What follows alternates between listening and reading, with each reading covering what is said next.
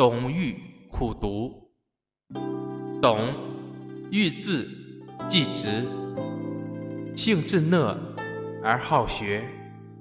兴平中，关中扰乱，与兄季中一将军段位。才履复范，而常挟持经书，头衔习读。其兄孝之而欲不改。欲善治老子，为老子作训著，又善《左氏传》，更为作《诸墨别义》。人有从学者。欲不肯教，而云：必当先读百遍。言读书百遍，其义自现。同学者云：苦可无日。欲言当疑三余。或问三余之意。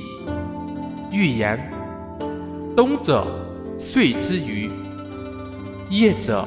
日之余，阴雨者，时之余也。译文：董玉，字季直，为人朴实敦厚，从小喜欢学习。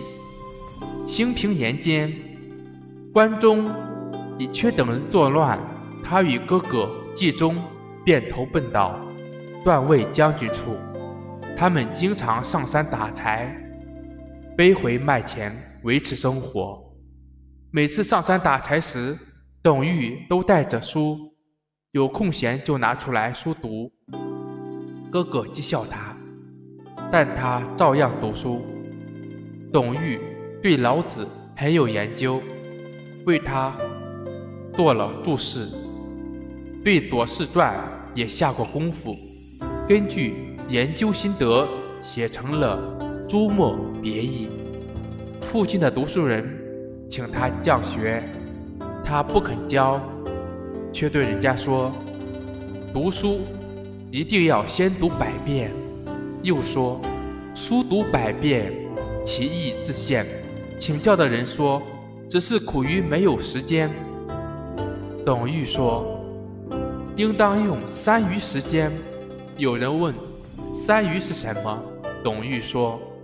冬天没农活是一年里的空闲时间，夜间不便下地干活是一天里的空闲时间，阴雨天无法干活也是一种空闲时间。谢谢大家收听。